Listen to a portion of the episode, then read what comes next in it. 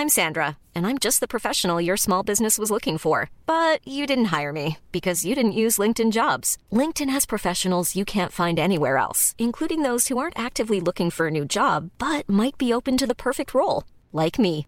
In a given month, over 70% of LinkedIn users don't visit other leading job sites. So if you're not looking on LinkedIn, you'll miss out on great candidates like Sandra. Start hiring professionals like a professional. Post your free job on linkedin.com/people today.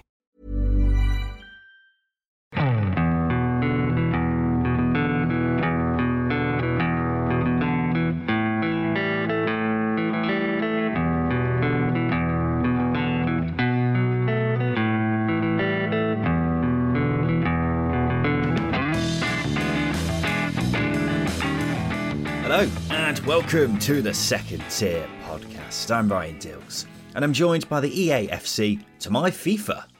It's Justin Peach. Good day to you, Ryan. Ah, Justin, what a weekend of football, eh? Like the sycamore gap tree, I'm sad it's no longer with us.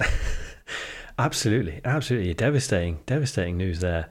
Um, but a good weekend of football. Some big away wins as well. It's incredible. But yeah, even, even bigger news. Yeah, the, the Sycamore Gap Tree is, um, has now left us. I've never been, never seen it, never even knew it existed before this week. Um, and and like this weekend, had no idea it was coming. Once again, um, I'm glad that we've gone completely off topic at the start of this episode, but you know, I'm absolutely with you there because I, I, I did know it existed. I have seen it before, but I've seen it more times in the past few days than I think I've ever seen it in my lifetime. It has uh, been something else, but I tell you what, the memes have been something else. yeah, just the uh, the Eddie Howe context is uh, is quite a funny quite a funny side step. Obviously, it's Premier League, so we won't talk about it too much. But yeah, it has been an amusing situation uh, in what has been, uh, in, yeah, in a, a very devastating, frustrating bit of news for those up north. Yes, completely and utterly devastating. We won't joke about it anymore. Welcome to the number one championship podcast, the second tier. Thank you for joining us wherever you are. Yes, ladies and gentlemen, we have got a jam packed weekend of results for us to talk about here on the second tier. So we'll go through all the games from the past weekend, talk about what it means for each of those involved, talk about some of the news from the past few days. Don't know if you may have seen this, but there was a statement that was put out by uh, Sheffield Wednesday's owner over the past few days. We might have a little chat about that in the news, as well as a few other bits. Talk about the polls that we've put out on Twitter, and then we'll finish off with Simon Grayson's Hateful Eight right at the end of the show. So we'll begin with probably the most surprising results of the weekend Southampton 3, Leeds United 1. Three word review from Mike for Southampton back in business. I mean, let's be honest, it went completely against the form book, didn't it? I was hmm. watching this game, Justin, and as you know, I was back in a Leeds win, as revealed in my midweek predictions. They conceded before I even sat down, and I thought to myself, that's all right, they'll probably get back into it. And it was just Leeds domination, then Southampton scored. And then again, Leeds domination, and then Southampton scored. And then it was pretty much game over by that point. So they just seemed to go forward three times and scored with their first three shots on target. But fair play to Southampton. I never saw this result coming. And despite what I just said about Leeds dominating for large parts, I was impressed. And the question is, Justin, are you still on your high horse about Southampton after this? I got on my high horse and rode off weeks ago, so no worries about that. Um, I think the, the, key takeout is that Southampton made Leeds like Southampton of a few weeks ago. I think that's the key the key thing here. And as I say, the high horse thing, I think that's done and dusted now because this game should mark a turning point for Southampton because this was the best, most convincing performance I've watched of them this season. They were clinical, they had purpose in possession, and they had that cutting edge going forwards that I've been desperate for for the entire campaign to date. It wasn't tippy tappy, it was aggressive, it was ruthless, and it was genuinely was a nice change to watch in this team. It was more direct and, and, and how they transitioned the balls. And there's a reason why Leeds looked so blunt and poor, especially in that first half. It's because Southampton didn't allow them to hit them on the break. They closed up those midfield positions, they shut up shop in, in some aspects, reduced the space, and looked really confident and exceptional in and out of possession. And better yet, they were more pragmatic in possession. They weren't taking unnecessary risks. They were going long when they needed to. They were utilising Gavin Bazunu's really good distribution. This was a really good performance, and I'll sit here and I'll, I'll say it. They they they they clicked. It worked, uh, and if they carry on with this same output, they're going to do well this season. It's simple as that. Yeah. And we said it would take a while for Russell Martin to get to grips with this Southampton side. I won't declare that he's done it after one good result, but there was a lot of evidence that he's close to working it out. Despite Leeds dominating for large chunks of this game, they were so much sturdier at the back. I can't recall Leeds having too many chances, mm-hmm. and it just meant that every time Leeds went forward, they were just running into this door, which was the Southampton back line. And then going forwards, they were more direct, but it worked because they had the quality to make it count. And players in the final third were more willing to be a bit more expressive and take risks and make things happen. Carlos Alcaraz coming back into the team was a big help with that mm. because mm. he's an unbelievable player. Adam Armstrong was excellent. He mainly played on the right wing when he was scoring goals for fun at Blackburn, so I imagine he'll stay there instead of more centrally, which is where he's played so far. Southampton have an excellent team with an abundance of, an abundance of talent.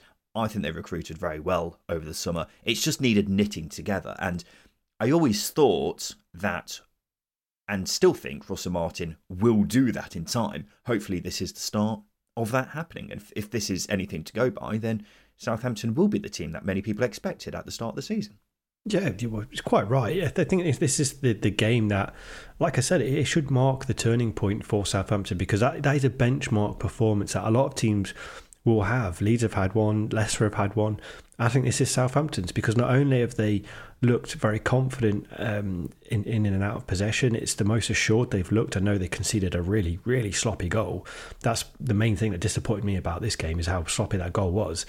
Um, but for 99 percent of that game, they were near faultless. They were good, and they made a really good informed Leeds team with an incredibly talented attack, probably one of the most or the most talented attack in the division, look really blunt and uh, uh, without any idea of what to uh, have had to break Southampton down. So, yeah, there's so many positives, and as I say, there's so many individuals there to, to speak of who had really good games, which we've not been able to do for a, a large number of weeks now yeah, it's been a long time coming, and uh, this performance looked completely different to the Southampton that we have seen over past, uh, well, ever since the international break, really, hasn't it? Uh, Billy's three word review for Leeds back down to earth. Um, the ter was, you know, apostrophe T apostrophe earth, so still three words. Um, from a Leeds perspective, I can't pick out too many things that. I particularly think went wrong despite being 3 0 down at half time. I don't think they played particularly badly do you think this was just a blip for them or something more serious? No, definitely a blip. I would have expected, and many others would have expected Leeds to walk over Southampton going into this game. So I think the fast start maybe took them by surprise, but also the goals were examples of some really poor defending. First one, uh, first Adam Armstrong got what? Yeah, what's Liam Cooper doing? He's he's halfway down to um, the the ferry port in Southampton, you know, he's going further south. He doesn't need to. He's so far ahead of his back his back line. It's ridiculous. Um, and then the Adam Armstrong, the, se- the second Adam Armstrong goal, he sits down Sam Byram in a one on one, and Meslier arguably could have done better with both both those goals. So I think it was just a case of they made some poor errors individually, and that set the set the tone of the game. And after that, it's a it's a big old mountain to climb, and Southampton were resilient, and Leeds had no no answer. So I expect Leeds to to pick up. Uh, I think this just is, yeah, as you say, it is just a blip. They won't um, they won't repeat that sort of performance. I'm confident of that. Yeah, I think it was just a blip. I will admit, I'm not sure what Jamie Shackleton at right back was all about when Luke Ayling's on the bench. I get that he's a homegrown lad and is very versatile, but I don't think Jamie Shackleton should be starting games for Leeds, even if he has done so a few times already this season. I'm not sure Liam Cooper should be first choice anymore. Leeds have better options than him in my book at this stage. Can't say I was too impressed by Glenn Kamara either. So they're just a few I would pick out. But look, Southampton have a much more talented squad than their results suggest. So it's by no means the end of the world for Leeds losing to the Southampton team, even though they have been in really, really poor form.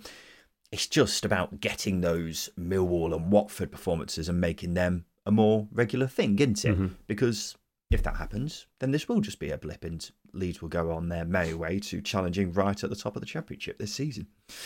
I imagine Sheffield Wednesday fans have had better Fridays than the last one. After their owner put out a lengthy statement, they also lost 3 0 to Sunderland. Wednesday now have the joint worst start after nine games in Championship history. If they fail to win against West Brom on Tuesday, it'll be Wednesday's worst start in club history. Really was a pitiful performance from them, wasn't it? We'll avoid talking about Wednesday here, Justin, because we're going to be talking about them at length in the news, but mm. it was a really, really poor showing from them. Sunderland are flying, though, up to fourth in the table, four wins from five. SCH with a three word review that sums it up incredibly well. Jack Raymond Clarke. And we have got to praise that man again, Justin Jack Clarke. Two goals here for him. He actually scored more goals in this game than he had touches in the box, which I thought was quite an interesting one. But he really has come on leaps and bounds this calendar year, hasn't he? Yeah. Yeah, without doubt, without doubt. And I think that's Tony Mowbray. Tony Mowbray knows how to get the best out of players. We've seen it with Ben Brereton Diaz, we've seen it with Adam Armstrong. He makes big assets, but that's you know, putting the credit in, in Tony Mowbray's court, which I don't think is hugely fair because Jack Clarke is he's always had ability. He's just needed someone to get it out of him. But he's he's he's a fantastic individual. He just glides around effortlessly, doesn't he? He's like a group of swans coming into land on a river. So elegant, so beautiful. I don't know whether it's I don't know what you call a group of swans. Is it is it a, a gang? Because that's what they they are intimidating. No, a gaggle? Is it a gaggle? I don't know. I don't know. But I, I get your point. Yeah, that's besides the point. But he's clinical as well. He scored his both shots and target in this game, and he reminds me of how wingers used to play. And I hate that level of conversation because it's you know it's a bit of uh, the good old days, which is which is bollocks. But his ability to come inside, find space, score from outside the box, a bit like Bukayo Saka, it's a touch of the old school winger. Your Robert Pires's, your Arjen Robbens. It's really exciting to watch, and uh, you know more of the same, and he's he's going to keep on getting better. And um, yeah, that ten million pounds or up to ten million pounds that Sunderland paid for him last summer is a snip. Let's be honest. Ten million pounds. It was up to ten million pounds last, last summer. That's the that's the uh, agreement with Spurs. Was it? Yeah, yeah, I didn't realise it was that much. I was more taken aback by you counting Arjen Robben as an old school winger. Yeah, I didn't realise we've moved forward that much in time. Yeah, incredible. I'm thinking of old school wingers. I'm thinking of Stanley Matthews. um, wow. um, but that, that's beyond the point, Justin. With Jack Clarke, he's just a wonderful player. I remember when he was at Tottenham and he was being loaned out to various clubs like QPR and Stoke, he didn't look anything special at all, did he? And no. it seemed like his early potential at Leeds may have been something of a false dawn, but since going to Sunderland, he's been getting better and better at an incredible rate that's shown no signs of stopping. Last season alone, he was fantastic, but this season, he's been a completely different beast. If we had to award Player of the Season after nine games, for me, it's 100% going to Jack Clarke. He's the best winger in the division for me. And the frightening thing is he's still only 22. Mm-hmm. Easy to forget mm-hmm. because I think I've said it before. It feels like he's been around for a lot longer than he has been.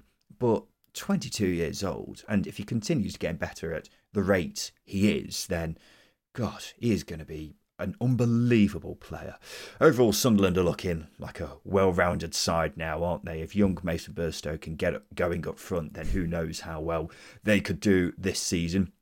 Meanwhile, South Yorkshire police have arrested two men on suspicion of outraging public decency at this game. It's after a Sheffield Wednesday supporter mocked the death of six year old Sunderland fan Bradley Lowery by showing a picture of him to the Sunderland fans on their phone during this game. I mean, how low can you possibly go? Coventry got back to winning ways by winning 3 1 away at QPR. Three word review from Aaron Sims has arrived. And this was more like it from Coventry Want it. They had failed to win in their previous six prior to this, although they had undoubtedly been unlucky in a few of those games. It helps, though, that they're putting away chances and Ellis Sims got to here. Could it be the first of many for Simsy Boy? Don't see why not. It, him being on the score sheet is an important factor, and whether he costs three and a half million, six million, or eight million, whatever, it's a large chunk of money to spend, and it's a large burden for any forward, especially young, coming from the Premier League into Championship. Um, to to yeah, it's, it's a burden. It's yeah, it's a lot to shoulder, um, and then you've got your big shoes to fill in Victor Gyökeres. There's a lot of pressure there for Ellis Sims and Haji Wright for that matter. Um, but him getting on the score sheet and he's taken his goals really well. First one was a poacher's goal. Second one was well taken on his weaker foot they they they are small examples of what Ellis Sims is capable of, and there's a lot more to his game than just scoring goals. His ability to play with his back to goal, etc. Link up play is fantastic. There's so much more to come from him, and I'm, I'm hoping that this is the the kickstart that he needs confidence wise to get going. Because I know a lot of Coventry fans have really started to question his ability. So hopefully, as I say, we'll say it again. Yeah, this is the turning point. Yeah, yeah. Well, you definitely hope so, wouldn't you? I mean, there's a reason Coventry spent a lot of money on him, and other Championship sides were interested in doing so as well this summer. As you say, he just offers so much to a team in various different aspects, not just goals. And we saw at Sunderland last season how good he can be at this level, and that's why we were so excited when he signed. And look, it's a big ask re- replacing Victor Gyökeres's goals, but he can definitely go some way to doing it. I was a bit surprised to see that in XG terms, he doesn't actually rank that highly, which would imply he's not really been getting the chances. Well, you could look at it two ways, really. He's not either getting the service or he's not in the right places. Mm-hmm. But now he's shown what he can do when those chances fall to him. And he needs to be firing as well, doesn't he? Because Haji Wright has certainly struggled a bit so far. So as long as one of them is firing the goals away this season, then that's all that will matter. Uh, shout out as well for Ben Wilson, who pulled off an incredible save in the Coventry goal. That was absolutely unbelievable. Three word review from Yusuf for QPR. Ainsworth out. Only needed two words. And from a QPR perspective, it is worth mentioning they had a stonewall penalty oh, turned down. Absolutely no idea how that wasn't given for a foul on Sinclair Armstrong. Gareth Ainsworth also said the first Coventry goal was offside, which I've looked at it a couple of times. I'm not sure I necessarily agree with, but can definitely count himself unfortunate with that uh, that penalty. But QPR have now fallen into the bottom three, just two wins from nine. And you've been somewhat of a Gareth Ainsworth apologist this season, Justin. How are you feeling about him now? It's it's so hard to I feel like he's blowing far too hot and cold at the moment, and maybe I am as well. Maybe I'm getting swooned by his by his charisma, like like the rest of like the rest of every well the rest of the, the UK, and but not you, obviously. Um, look, results results have been poor, but I will say this: I didn't think the players would buy into him. I think they have shown at times that they are. First half against Coventry was was okay. Second half was really poor, and there were some questionable decisions going against QPR, but that's besides the point the numbers are working against Gareth Ainsworth here in his tenure so far at Loftus Road. Won just five of his 23, conceding almost two goals per game, scoring less than one per game on average. There needs to be a drastic improvement in results. It's hard to be convinced by him. It's hard to be convinced by his football because it's shown that it's not effective. You know, whatever perception QPR fans have of it, whether it's a positive outlook on, on his style of play or a negative, it's not working. It's as simple as that. And yeah, QPR they're they, are they're weak in, weak side in terms of depth, and Gareth Ainsworth hasn't been able to get it to click just yet. So yeah, can't apologise for him on this occasion because it was um, yeah not the not the greatest of performances, uh, and, and again form wise not been great either. Yeah, I think in fairness, Ainsworth has learnt lessons from last season. Last season he looked so out of his depth. This season, not so much, but they have still got a lot of problems their home form in particular is shocking. Mm-hmm. Justin, I don't know if you've seen this stat. They've only won one of their last 20 games yeah. at Loftus Road. Ainsworth has been in charge for 12 of them, so he's not completely to blame, but still a large chunk of those games. I think his direct style is much more suited to away games than home games, which, you know, fair enough if that's the case. But if you're not picking up some wins at home, then it's going to be difficult staying up. And at the end of the day, this squad should be doing better than it is, in my view. We've said a lot about how weak the squads are at Huddersfield, Rotherham, and Wednesday. And while I do think QPR squad is patchy, it's definitely better than those three. Yet here they are in the bottom three, once again in danger, serious danger, of going down. And if the squad should be doing better, then it's the manager who's at fault, isn't it? well, that's it, isn't it? We we spoke last week, didn't we, about how um, a good manager can get more out of a poor squad. You, will, you know, I think we'll the context of that conversation was Darren Moore going in at Huddersfield, um, and in terms of the squads, I would argue that out of those four sides, the the teams with some of the lowest budgets in the division, um, other than the likes of Plymouth and, and Coventry, obviously, or Coventry of old, um, they they should be doing better. They've got the better individual quality. They've got likes of Ilias Chair, Jimmy Dunn, Chris Willock. There's a lot of ability in this QPR side, and you are right. Ainsworth isn't finding a way to get it to click um, consistently. There are flashes, but it's not consistently enough to generate results that are going to pull you away from the, the bottom three. And unfortunately, QPR are going to find themselves in the fight this season if if he struggles because I've not seen the best of Ilias Chair, I've not seen the best of Chris Willock. Um, Sinclair Armstrong's been been decent, but other than that, there's not really much to, to really shout about at Loftus Road, unfortunately. No, there definitely isn't. And I think, unfortunately, and uh, of course, we're not calling for the Ainsworth sacking by any means, but you do get a sense that another manager would get more out of this team because it's not entirely different to the one that was doing quite well under Mick Beale this time last year, is it? So, mm. with that being said, something's got to change, otherwise, QPR, it's going to be a long, hard season for them, isn't it? Cardiff made it four league wins on the bounce by beating Rotherham 2 0. You may recall, listener, that there was a big hoo ha last season about Cardiff v Rotherham getting abandoned mid game because of torrential rain while Cardiff were ahead, which is why it was great to hear the Cardiff PA system playing Singing in the Rain before this one. It's just great banter. It really is. The Common Bluebird gave this three word review Erol is something special. Oliver says, playoff Bluebirds. And Welsh Mafia says, starting to believe. And it's been a remarkable run by Cardiff, hasn't it? They're now in the top six with these four straight wins, which is something I never expected, Justin, I will be honest. Let's state the obvious. I, I feel like I should let you take the floor on this one, mainly because I've I've recognised the quality in form and, and, and praise Cardiff over the last few weeks. Uh, I have been a little bit sceptical at times. Maybe they don't create as much as uh, I think they should, but yeah, I think Cardiff fans should hear from you rather than me on, on, on praise. Unless you don't have it, then by right, please be quiet. I don't recall you ever really being too full of praise for Cardiff, Justin, but um, I may be completely wrong. maybe, maybe it's you being so negative that my neutrality on it, on the situation, maybe comes across as more positive than it maybe is. Mm, I'm not sure about that. what I'll say is, Erol Bulut deserves so much credit for this start. I don't think anyone knew too much about him when he came in, but he has done brilliantly. They've been resolute. He's happy to mix up the way they've been playing, and they've had a couple of results which have gone their way, despite their back being against the wall for large parts of the game. But in the results which haven't gone their way, they've been competitive and given a good account of themselves. So he has done a marvellous job so far. I will 100% admit that. I struggle to see Cardiff maintaining it, mainly because I don't think the squad is that strong. I'm still very much sticking to my guns on a bottom half finish. We're not even a quarter way into the season, so a lot can change, and Cardiff can by all means prove me wrong on the flip side of that. But ultimately, I was worried about them being in danger of going down at the start of the season, and that's is miles off now. I just don't see that being the case now because Bulut clearly has his head screwed on.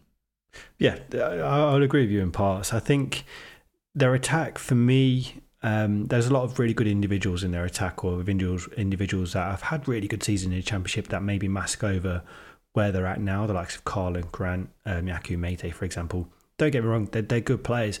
I just don't know whether they, they they're consistently enough to push Cardiff into that top eight, top uh, top six stratosphere that they might go. I think defensively they're they're good enough, they're resolute enough. They they surprise me. They don't concede as many chances as as um, as previous Cardiff teams have uh, uh, have.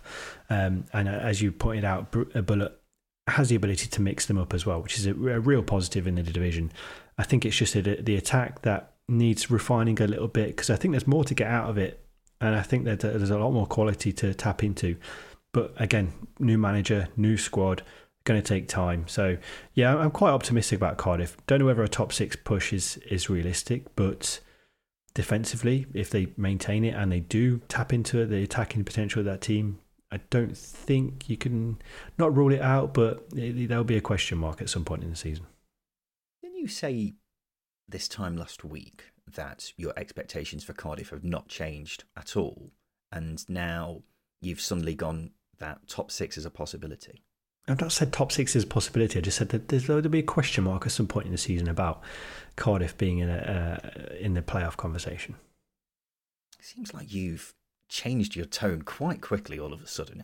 Out of interest, Justin, because I'm still very much of the opinion that I I think they'll finish bottom half this season. I think they've done fantastically well in this run, and they 100% deserve credit for that. But I just can't see it lasting at all.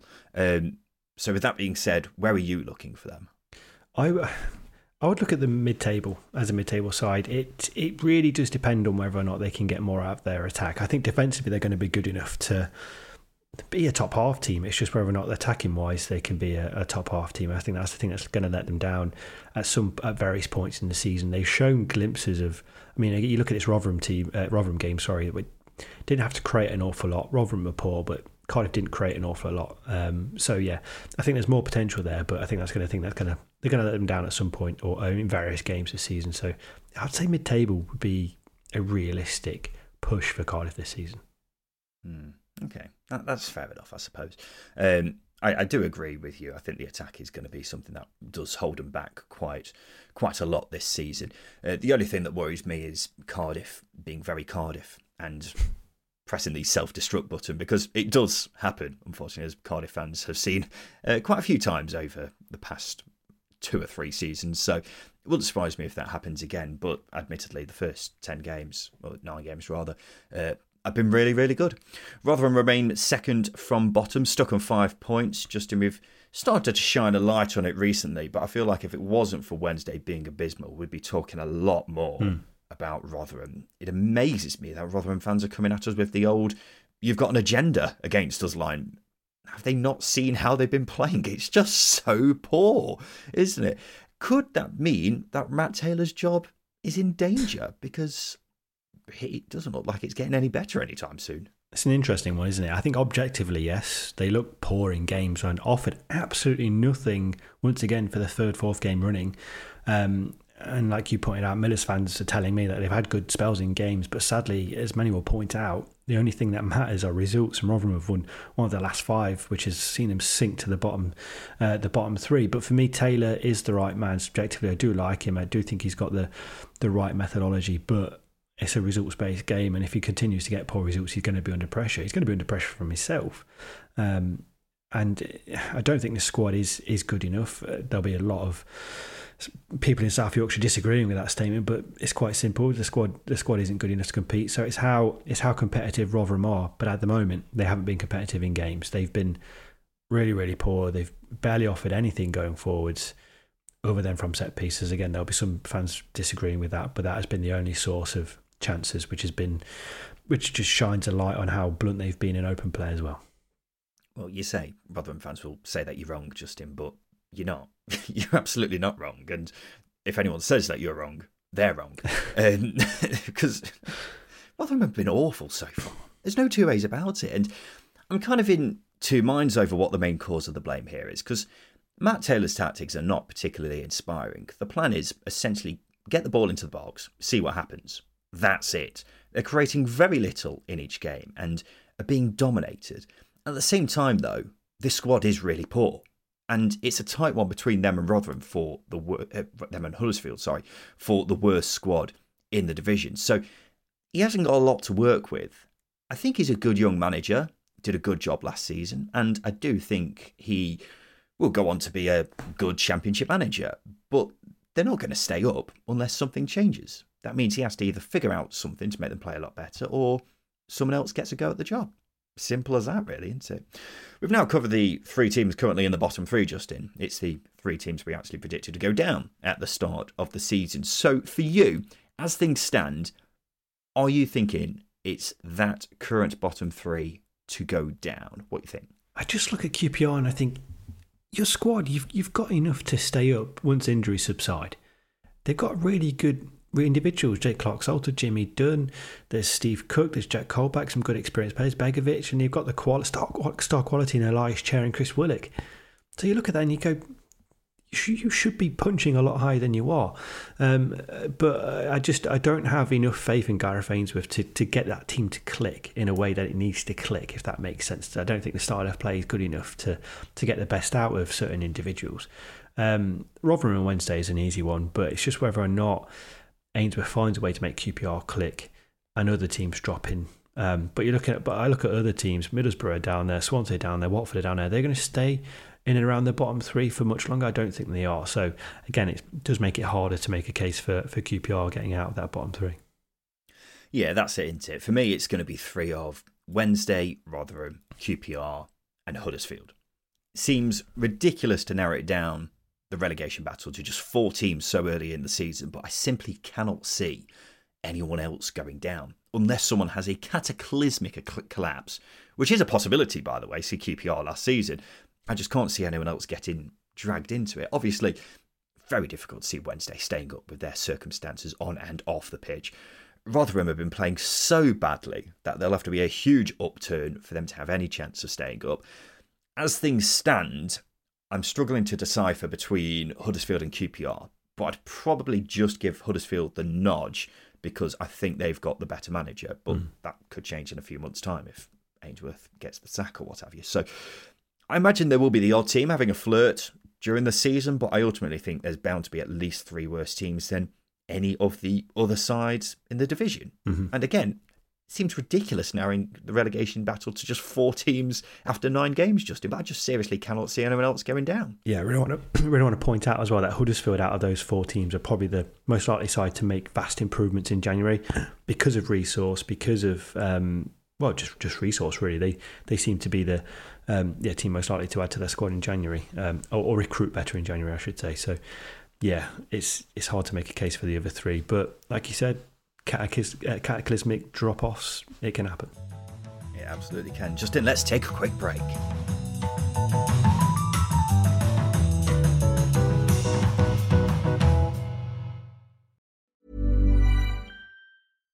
Ready to pop the question? The jewelers at BlueNile.com have got sparkle down to a science with beautiful lab grown diamonds worthy of your most brilliant moments. Their lab grown diamonds are independently graded and guaranteed identical to natural diamonds, and they're ready to ship to your door. Go to Bluenile.com and use promo code LISTEN to get $50 off your purchase of $500 or more. That's code LISTEN at Bluenile.com for $50 off. Bluenile.com code LISTEN. Ryan Reynolds here from Mint Mobile. With the price of just about everything going up during inflation, we thought we'd bring our prices down. So to help us, we brought in a reverse auctioneer, which is apparently a thing. Mint Mobile unlimited premium wireless. Have to get 30, 30, bit to get 30, bit to get 20, 20, 20, bit to get 20, 20, bit to get 15, 15, 15, 15 just 15 bucks a month. So, Give it a try at mintmobile.com/switch. slash $45 up front for 3 months plus taxes and fees. Promo for new customers for limited time. Unlimited more than 40 gigabytes per month slows. Full terms at mintmobile.com.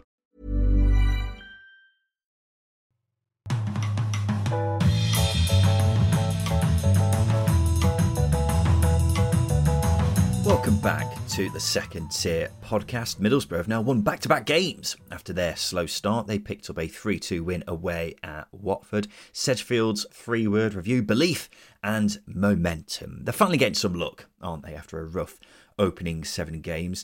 Have they now turned the corner, Justin, or are they turning a corner, or are they even just indicating to turn a corner? I yeah, it's a really good analogy. I think they're just indicating. They've uh, Carrick's checked the mirrors he's going to make sure he's not going to knock off a cyclist, and he's just started to indicate. Um, mm. Jeremy Vine, a cyclist, being that, yeah, we all know what can happen if if they, if that happens. But I do still think they concede a large number of chances. So whilst results are turning, performance for me still need to pick up, and this game is a, is a good microcosm of um, of the issues that they do face and some of the quality that they've got as well. But it does help when you've got players in form. Josh Coburn is one who really impressed me in this game. Sure, uh, he scored his own shot on goal, but his last few starts have given me the reassurance that he's the ideal man leading the line. And Riley McGree as well, in great form. I think he's got seven goals, seven goal contributions this season already. Got nine last season, so there's a lot of quality there. Yeah, absolutely. And as as excellent as these two wins are, Borough have been very open at the back, haven't they? The results against Southampton and Watford could have been very different on another day, but they weren't. And Borough are starting to look a bit more like the side from last season. Started to play with a confidence and chance to actually finding the back of the net. As we've been saying, they haven't been playing badly. They've just not been scoring. And Josh Coburn coming into the team has been fantastic. He's like a new signing, I suppose, isn't he? And getting his first goal. Could see him scoring quite a few. Riley McGree has showed he can score all types of goals. If they tighten up at the back, they'll fly up the table. But even then, they could do that just by outscoring teams like they did last season. So either way, I fully expect Borough to be getting on their merry way up the table. It is worth mentioning Lewis O'Brien went off injured. Michael Carrick's admitted he's faring the worst on that one, mm. so not ideal there. Ben's three word review for Watford relegation battle incoming. maybe a bit over dramatic, Ben, but it's certainly not been ideal, has it, for Watford so far? Since there were reports of Valérien Ismaël getting a new contract, Watford have won one point from three games. They're 20th with just two wins on the board. It would be so Watford to go from nearly giving a manager a new contract to sacking him in the space of two weeks, wouldn't it? yes, it, it would. I mean, Watford are like that partner anyway. They can change at the flip of a switch. You're one bad way of phrasing something from getting dumped, and that's just that's just how Watford are. So if you're asking me if says a lot about your relationships, Justin, in the past. oh yeah, choose them, choose them well. Um, I, I, honestly, I do think Watford will come under will come good under under Valérien Ismaël. I think the frustrating thing is we'll never know how they would have fared under Rob Edwards because he was sacked too early. And statistically, this season, Watford have been Watford have been good. Yes, Ismaël made some mistakes in the game yesterday against Middlesbrough, but he's going to take risks, and it didn't pay off on this occasion. But you look at the chances he did create. Bayo had some really, really big chances. Missed a, um, he spooned a shot over the bar, which he should have put away. Had a really good header at another point. They, they had some really good moments, and I just think this squad is evolving. He's trying to find a way that he can implement what he wants, that is right for the players at his disposal. It's going to take time, and I think if sacking him is just going to put them back into this vicious circle that is impossible or near impossible to get out of. So, yeah, performances are garbage, get rid, but they aren't. They're okay. They're going somewhere. Just don't be rash. That's all I'm going to say. I completely agree, Justin. I don't think they've really been playing badly at all. Most of their games have actually been pretty close, obviously excluding the Leeds game, but Leeds were on another level that day.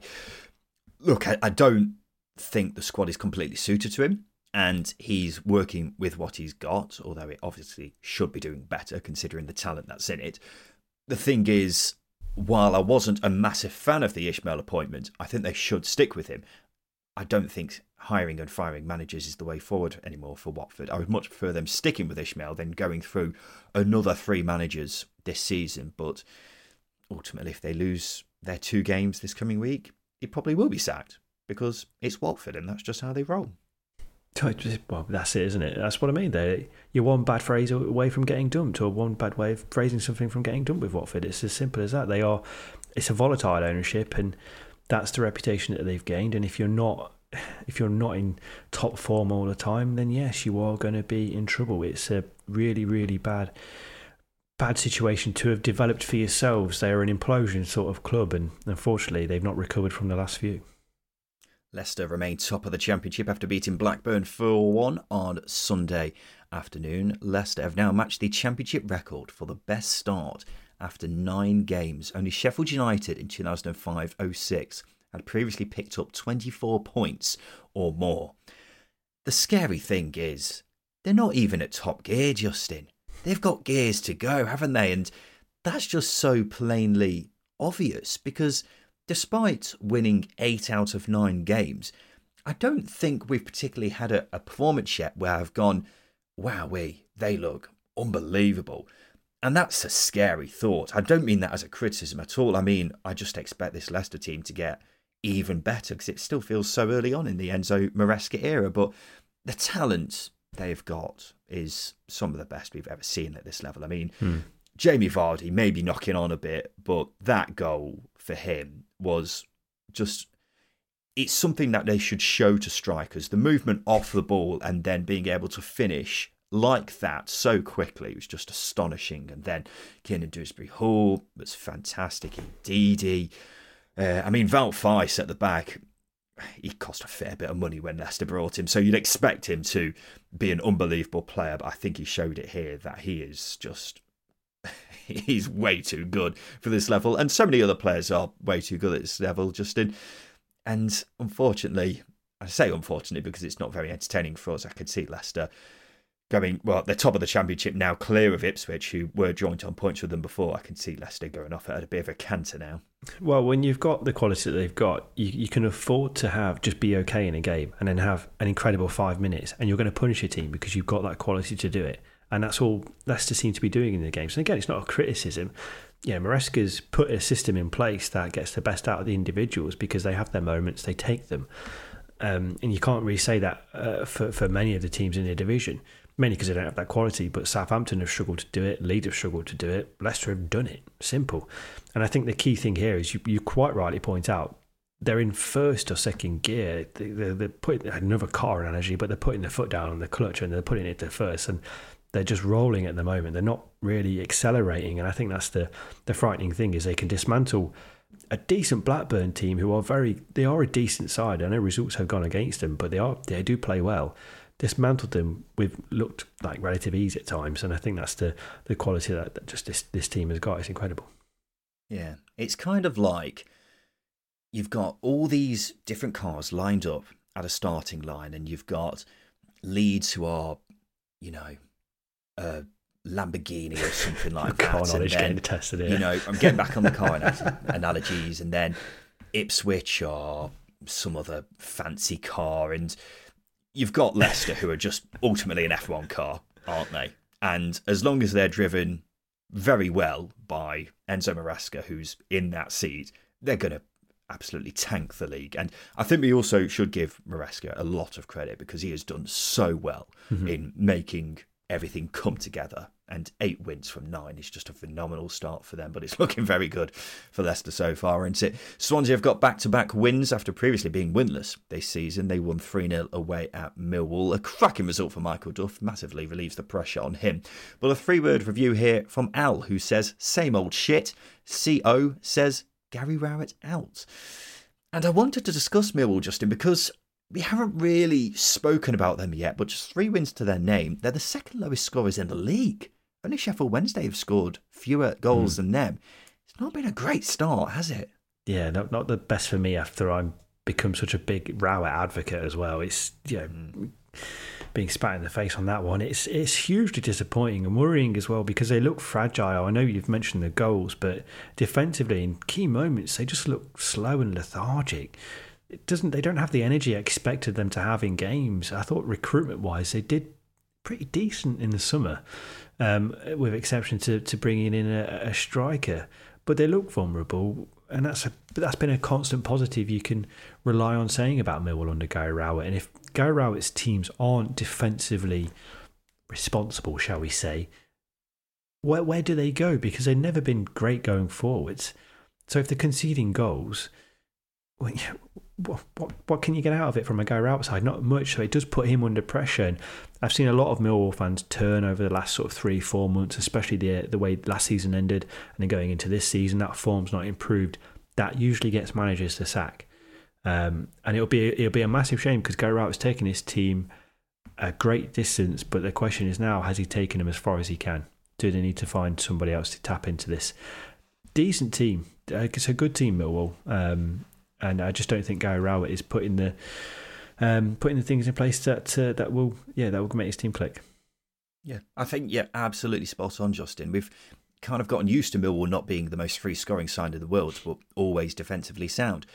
So far, they've been even less free scoring than usual and worryingly open at the back. Only one of their last seven games have they conceded an XG of less than one, and that was against Rotherham at home, which is turning out to be quite an easy task. So it's a slow start, and they've been poorer than their results suggest, in my view. I don't think, think they've been helped by things like Ryan Leonard having to fill in at the back and going forward, Zian Flemming's not shown the same form from last season. However, I think it is a fair question to ask. Has Gary Rowett taken his team as far as he can? Been in charge for four years now, and each season they've challenged for the playoffs, not got there. And you look at it, they're probably in exactly the same kind of position that they were when he took over, I think, aren't they? Basically, they've not taken that next step, is the long short of it. And you'd have thought another manager might be able to do that. That's that's all I'll say on that. Preston lost for the first time this season. They were beaten 4 0 at home by West Brom. I mean, that's some way to lose your unbeaten run, isn't it? If we're being frank, Preston were awful. I have no idea where this performance came from. Their results have been better than their performances this season, but even this was uncharacteristically shocking. Let's chuck some praise on West Brom, though, Justin, who were great. We've spoken a lot about turning points in this episode. Could this be one for them? Maybe, maybe. I certainly think Corberán's got the potential to tap into it, but I think the the things that clicked in this game was it was the perfect away performance. Let's let's arch it with that. It was a perfect away performance because they nullified Preston. Preston didn't create a lot. I think they had two chances, one from Brad Potts. Can't remember who else had the other one. Um, but they created two chances, and that was really it. Uh, and West Brom were clinical. And that's not something we've been able to say for West Brom since Bilic was in charge in the 2019-20 season when they when they looked convincing going forwards. They've not looked convincing going forward since because they miss a boatload of chances almost every week. But this game, they were clinical. It's good. I mean, even even Darnell Furlong's getting in, getting on on the goals, and his his goal was fantastic. By the way, Daisy Cutter is a definition. But as far as turning points go, I don't think it is a turning point because West Brom have been cruising in a positive way. They they've been chipping away at results, and it's just results like this that just because it's so convincing and, and so significant, being a four 0 away win. You know, it turns your attention to it. But I think West Brom have been good this season. Not massive, not brilliant by any means, but they've been good, and they've they've played way beyond my expectations because I expected them to struggle, especially in the, uh, the initial stages. But they're sitting in eighth and scoring a lot more goals than again I expected them to. Yeah, and the thing is, this West Brom team is full of players who are extremely talented. Jed Wallace, John Swift, Alex Mowatt, Gray Dean Garner. All of those guys in the time that we've been doing this podcast have been some of the best players in the division at a point, haven't mm-hmm. they? And it's not like they're over the hill. All those guys who I just mentioned are mid to late 20s. The only issue is it seems to have fallen flat for some reason in recent times. But if they just start playing their best football again all at once, West Brom could be a team to fear, especially when you throw in the likes of Matt Phillips and Kyle Bartley, Okay Yokuşlu, etc. So if Carlos Corberán gets them believing in the project, they could have quite an exciting season. They will need to play better than they did prior to the Preston game, but it's entirely plausible for them to do something impressive this season. Darren Moore has now got as many points in the Championship this season as Sheffield Wednesday after he drew his second game in charge against Ipswich. One all it finished. That stat is absolutely ridiculous, isn't it? Justin, you want to throw some praise at Huddersfield striker Delano Burgzorg? Yeah, absolutely. I think his skill and hold up plays exactly what this Huddersfield team needs. He's got plenty of technical ability as well. Um, decision making can be a little bit poor at times, but for me, I think you look at it the way he took his goal. You don't see many forwards confidently um, hit it into the, the goalkeeper's near post. So I think if, if Darren Moore's going to tap into anyone in that team, it's got to be Burgzorg because I think he can be the difference maker going um, well in, in, that final third going forwards because it's not a convincing um, well front lineup, is it? it you know, likes of Danny Ward, um, Josh Koroma, um, Kian Harratt it's not built on, on, on quality. I think Burgzorg can bring that. So I think he, if he can, you know, refine some parts of his game and, and, and, and really excel in the, the areas he is good at, like his skill, his, his technical quality, then yeah, Huddersfield will, will will tap into him and he'll get goals. And he's come from nowhere really as well. I think that's the key thing. Yeah, he has come from nowhere, and I have been impressed with him. He, he does look like a, a big threat Dunty up front uh, for QPR. Um, even though his name does sound like a character from Star Wars, I have been impressed with him, and I think um, he's going to be a really important player for Huddersfield. Uh, Norwich bounced back from their battering against Plymouth by beating Birmingham 2 0. Rumper Schools, three word review for Norwich. We're on a title charge, Dilksy. Technically more than three words. Um, but it, much better than Norwich. Not sure if that's necessarily the Plymouth results out and in the rearview mirror or not, but we'll wait and see with that. Don't think it's any surprise, though, that the main man here was Gabriel Sara. He was unbelievable once again. And judging from this season, I'm kind of getting the sense that his performances could dictate how Norwich do. So far, it seems to be if Gabriel Sara plays well, Norwich play well. If he doesn't, then they don't and offer mm. very little. Well, that's the that's the key thing. He's he's a he's a gifted footballer, and he, he he's taken some flack in recent weeks because some of his defending has been pretty poor and right so. But his quality going forward is, is very easy to see. He's been one of the most creative midfielders in the division. Um, so if Norwich are going to thrive going forward, it's probably because Gabriel Sara is at the centre of good things going forward.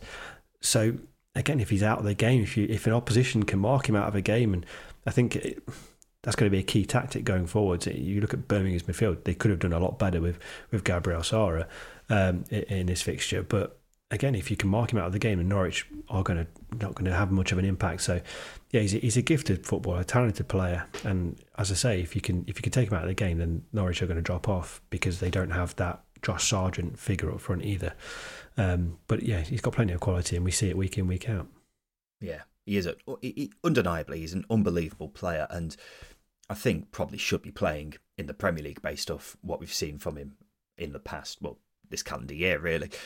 The only concern would be is who else is going to do something if he has an off day. Yeah, and so far we haven't seen much from Norwich, have they?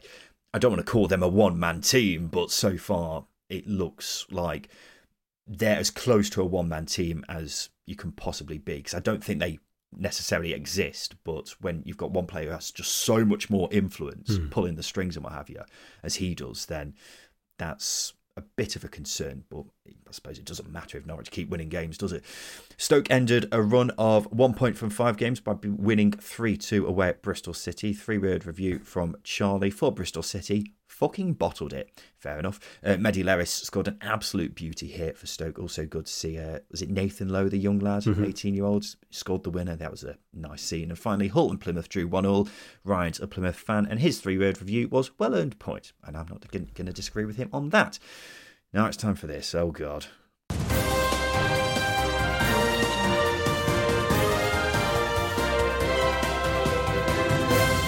Yes, it's time for the news. Sheffield Wednesday owner Dejphon Chansiri has released yet another lengthy statement, and boy oh boy, was it a doozy. He says that he will not put any more money into the club because he's unhappy with the treatment he's been getting from some fans. A quick summary of what he said I am the one who saved the club and spent the money for the club. I'm the one who needs to pay around 2 million on average every month. Some fans need to have more respect for owners of clubs and not be so selfish thinking of their own benefit without doing anything good to the club. Those fans who create trouble to the club and myself believe that they are the real owner of the club. They need to be responsible for the financial matters of the club from now on. It's clearly just Carlton Palmer's fault, isn't it, really, Justin? Um, I gotta tell you, when I got a notification from Sheffield Wednesday Twitter saying a statement from Dejphon Chansiri, I thought, oh no, not again. And it's got to be the most jaw dropping statement we've ever seen in the Championship. I can't think of anything that could possibly come close. He has completely thrown his toys out the pram, hasn't he? Yeah, he's a giant man baby, and man babies are hard to talk to. Man babies are hard to, to uh, deal to deal with. It's impossible. Um, it, uh, I don't know what to say because everyone can make an easy conclusion to this that Chansiri is just a massive tosser. It's as simple as that. They, there, there are owners who are just downright bad. You got um, Dayong doing a really bad job at Reading. The club is on the brink, etc. But then you've got Chansiri, who's a terrible owner, but he's still paying the bills. But he's using that as a weapon against the fans, which is entirely unfair and irresponsible. And that's a key thing here. That that does that does make you think that um, that you know further regulations need to be put in place. So so you don't get this situation I do laugh but it's a laugh in, in, in despair that you don't get a situation where um, owners are, are, using the money they spend on the club um, as a form of blackmail against the supporters because that's what it's coming across as. If you don't stop making trouble I'm going to stop um, pay, putting money into the club. You can't there are people's jobs at stake here at the football club. You know these are community assets. You you just cannot use it as a weapon. It's ridiculous. It's, it's implausible. And like I said, conclusively, is a man baby, not a single self-respecting, grown-up adult human being does not put this sort of statement out. Simple as that. He's an idiot. I'm not going to disagree with you just now. I think the real victims here are Sheffield Wednesday's Yeah. PR team who are trying their best and then their boss ruins all their hard work instantly. I can't believe there's an owner of a football club who is just so narcissistic and hmm. petulant as Dejphon Chansiri. You're the owner of a football club, and while I don't condone abuse, you're going to get stick, especially when you make as many poor decisions as he does. It's so incredibly petulant. Him not putting any more money into the club is effectively the same as a child taking their ball and going home. Yeah. It is exactly the same as that. He contradicts himself so much throughout the statement as well. If there was a drinking game for every time he contradicts himself in that statement, we would all be absolutely smashed. I also like the bit where he effectively said, Well, if you love the club, if you guys love the club so much, you run it. We weren't all born with a very wealthy dad like you, Dejphon. It's not like you went out there and made the money yourself. So there's just so many elements to this, Justin. We could honestly do a whole episode on mm. This statement alone. Ultimately, he's totally avoiding all blame here when everything that's going wrong with Wednesday, whether it's results on the pitch or the financial state of the club, it's all because of Dejphon Chansiri, Mm-hmm. and he's taking no blame for it whatsoever. I suppose the question now, Justin, is what next for Sheffield Wednesday? I don't I don't know because he doesn't come across like he wants to sell. He petulantly say he will he will sell, but only if a bid comes in. But you know he's he's riddled the club with debt because of how poorly he's run the club. Um, I think the only thing I could suggest to Wednesday fans is you know be outspoken with it. Do it respectfully, but be outspoken and, and make your feelings known. Um, you know you, you you've only got to look at the Sunderland game and how empty the cop was you know, fans are turning themselves away because they don't want to deal with this. No one wants to be apathetic, apathetic towards the football club, but Chansiri's turned it into this sour apple that no one wants to chew from. As simple as that. It's a terrible place to be. And honestly, I don't know because, like I said, he's a man baby. You can't deal with man babies. It's impossible. You can only expect him to get bored and sell. That's the only way this concludes, I think. Yeah. If there's one positive to take from all this, I would say the chances of Chansiri owning Wednesday this time next year are low. He seems to be at his wits' end, and if a buyer comes along with a reasonable offer, he's going to sell because it doesn't seem like he cares much anymore. Having said that, it's going to get worse at Wednesday before it gets better. Hmm. I would say there's a strong possibility they'll go into administration this year. Chansiri says he's putting two million in the club each month to keep it going. Completely his fault that he's having to do that in the first place, I might add. And so, if he's genuinely not putting in any more money, the debts are going to quickly pile up. So that's one thing. And you'd also say there's slim chances of staying up and out even slimmer. There's a huge question to be asked about Xisco Munoz. Very hard to argue that he doesn't deserve to lose his job at this point, but will the club pay compensation to him if the owner isn't putting in any more money in? I assume not. So it sounds like Xisco may be staying for the foreseeable unless something gets worked out there. So I think this statement means Wednesday are currently in a tunnel, which is only going to get darker and gloomier, but there is a faint light at the end of it because hopefully it means in a year's time, Sheffield Wednesday will be done with Dejphon Chansiri and they can move forward as a football club. It's, it's a small glimmer and th- it's going to be a rough road ahead, but I can see some signs of positivity, I think. Um, let's do the polls, Justin. This is the part of the show where we give the listeners three questions on Twitter because we want to get their thoughts on everything to do with the championship. So the first question we asked was this. Um, and it relates to the bottom three conversation we had earlier on in the show, Justin. Uh, the bottom three currently is Sheffield Wednesday, Rotherham, and QPR. Will that be the bottom three come the end of the season? Yes or no? Mm, it's hard to argue against it, so I'm going to say yes. I would say yes. Can see Huddersfield, you know, maybe having a say in that, but at the moment I'd probably put those three down personally. 57% of people said yes, 43% said no.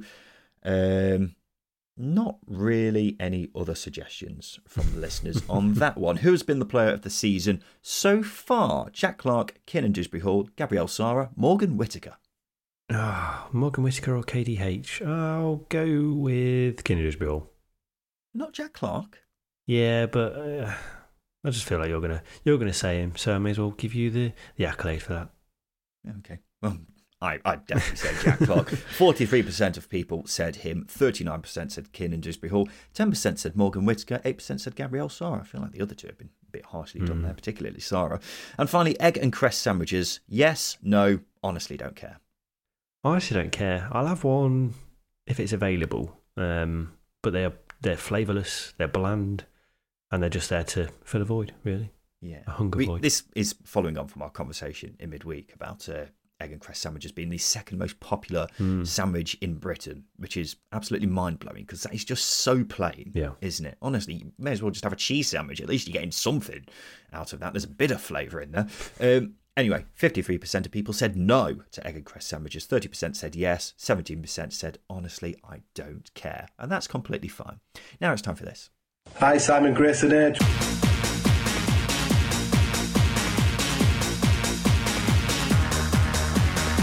Yes, it's time for Simon Grayson's Hateful Eight. So I'm going to ask Justin to name eight of a certain subject. All he's got to do is name all eight. So, for example, if I would say name Steve Bruce's last eight clubs, he would say Villa, that's one down, then Newcastle, that's another down. But if Justin were to say Weymouth, he would lose a life. So all he needs to do is give me all eight answers. Justin, this week, Simon Grayson is giving you three lives. And the question is this Name for me the eight most northern clubs in the EFL, not the Premier hmm. League the EFL. Now, Justin, I'll give you a clue on this because it is tricky, and I know geography isn't your strongest subject. Why are you, why are you pulling that face? You don't know what my strongest subject is. Well, you have this season said Southampton was in Dorset, That's fair point. and Yeah, I believe at the end of last season you didn't know Watford was in Hertfordshire. I've also said So- Devonshire and Humbershire as well. So that's a fair point. I'm glad you've rode back on that opinion straight away. Um, the, the clue is this: only two of these eight clubs are in the Championship.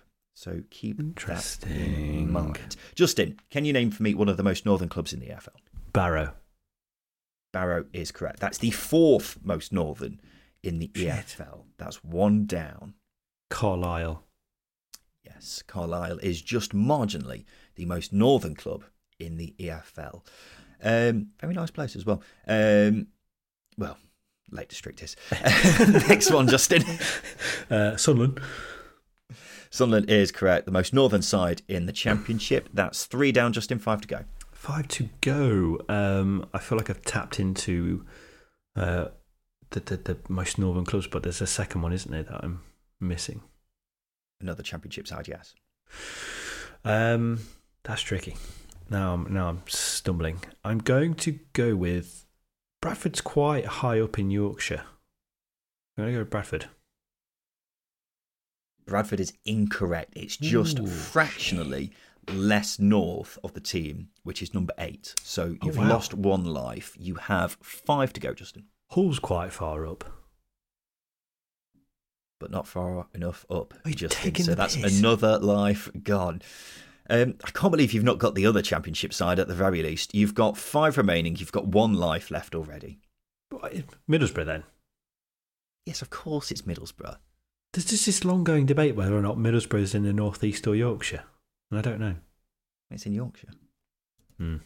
but it's also northeast. Um, so you've got the top four most northern clubs now. Middlesbrough, the third most northern. You've got four to go. You've got one life left. Got four to go. Um, All in League One and League Two. I will point out. yeah, that's that's tricky. Um, I thought Bradford was really high up, but it isn't. Uh, I'll throw in. I genuinely cannot think of any more clubs. Harrogate's between Leeds and Barnsley, I think. Um, this is actually really hard. It's really hard, Just say anyone.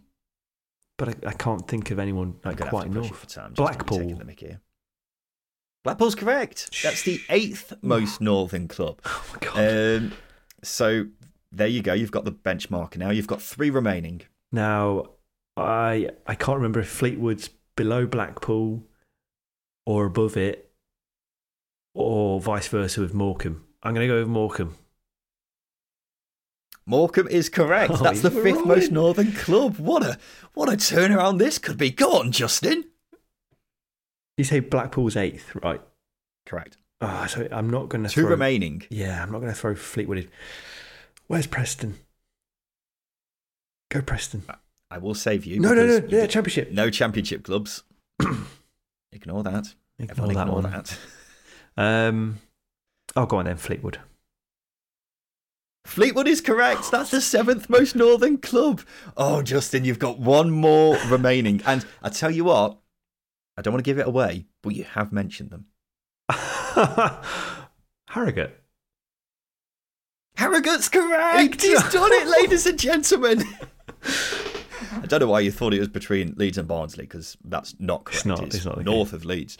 Um, so there you go, ladies and gentlemen. I had absolutely no hope for you when you were on a three correct. So that is insane. Justin Peach with his abysmal geography has managed to get Simon Grayson Tate Fleet. Justin, how do you feel? Yeah, I'm absolutely jubilated about that. I, I nearly avoided Fleetwood because I just didn't know where it was in, in relation to Morecambe and Blackpool, but now I know. It's literally just above it. Yeah, tiny. It's like four miles away, isn't it? Yeah. Incredible scenes here on Simon Grayson Tate for Late, ladies and gentlemen. There we go. This has been the Second Tier podcast, and we'll be back again on Thursday because we've got midweek games, baby. So we're going to talk about all the games that happen in midweek in the Championship. So we look forward to chatting about them with you then. This has been the Second Tier podcast. I've been Ryan Dilks. I've been Justin Peach. And a huge thank you for listening.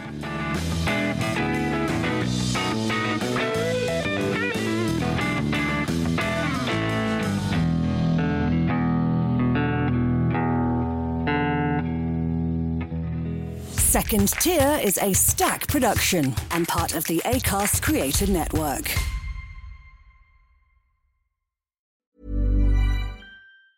Mom deserves the best, and there's no better place to shop for Mother's Day than Whole Foods Market. They're your destination for unbeatable savings, from premium gifts to show-stopping flowers and irresistible desserts. Start by saving 33% with Prime on all body care and candles. Then get a 15-stem bunch of tulips for just $9.99 each with Prime. Round out Mom's menu with festive rosé, irresistible berry chantilly cake, and more special treats. Come celebrate Mother's Day at Whole Foods Market.